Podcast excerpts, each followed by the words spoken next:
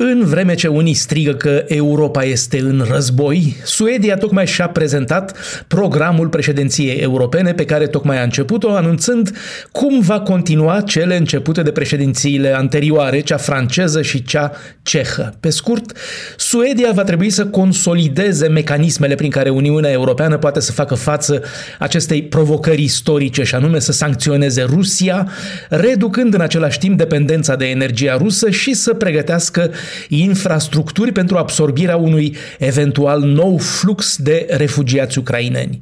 Președinția suedeză va fi judecată prin prisma felului în care va ști să controleze efectele acestor trei crize interconectate. Ucraina, criza energetică și recesiunea economică la nivel european. Asta în vreme ce guvernul de coaliție de la Stockholm pregătește și aderarea țării la NATO.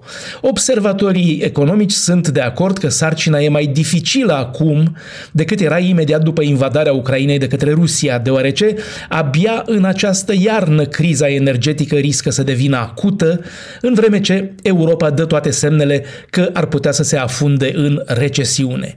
Este evident că cel mai important va fi păstrarea coeziunii interne a celor 27. Pentru asta, Suedia va trebui să găsească o modalitate de a face față naționalismului antiliberal pe care de a deveni noua normalitate în unele părți ale Europei, nu doar în Ungaria, dar și în țări ca Italia și Polonia.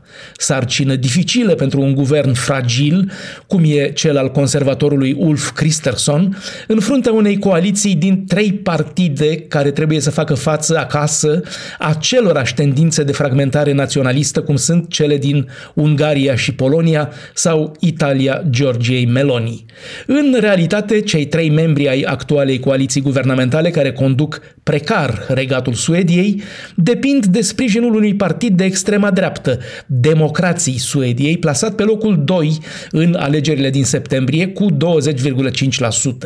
Șefa guvernului anterior al Suediei, socialdemocrata Magdalena Andersson, a criticat de altfel alianța coaliției guvernamentale cu extrema dreaptă, tocmai în momentul preluării președinției europene de către Suedia, deoarece respectivul partid al democrației democraților se opune multora din principiile integrării europene. Printre altele e vorba de pildă de obiectivele climaterice ale celor 27.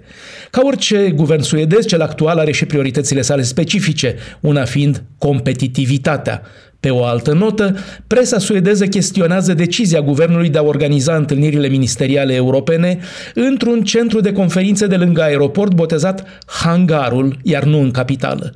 Sigur, guvernul e grijuliu cu banii contribuabililor, spune presa, dar asta riscă să facă din Suedia țara cea mai zgârcită din Europa.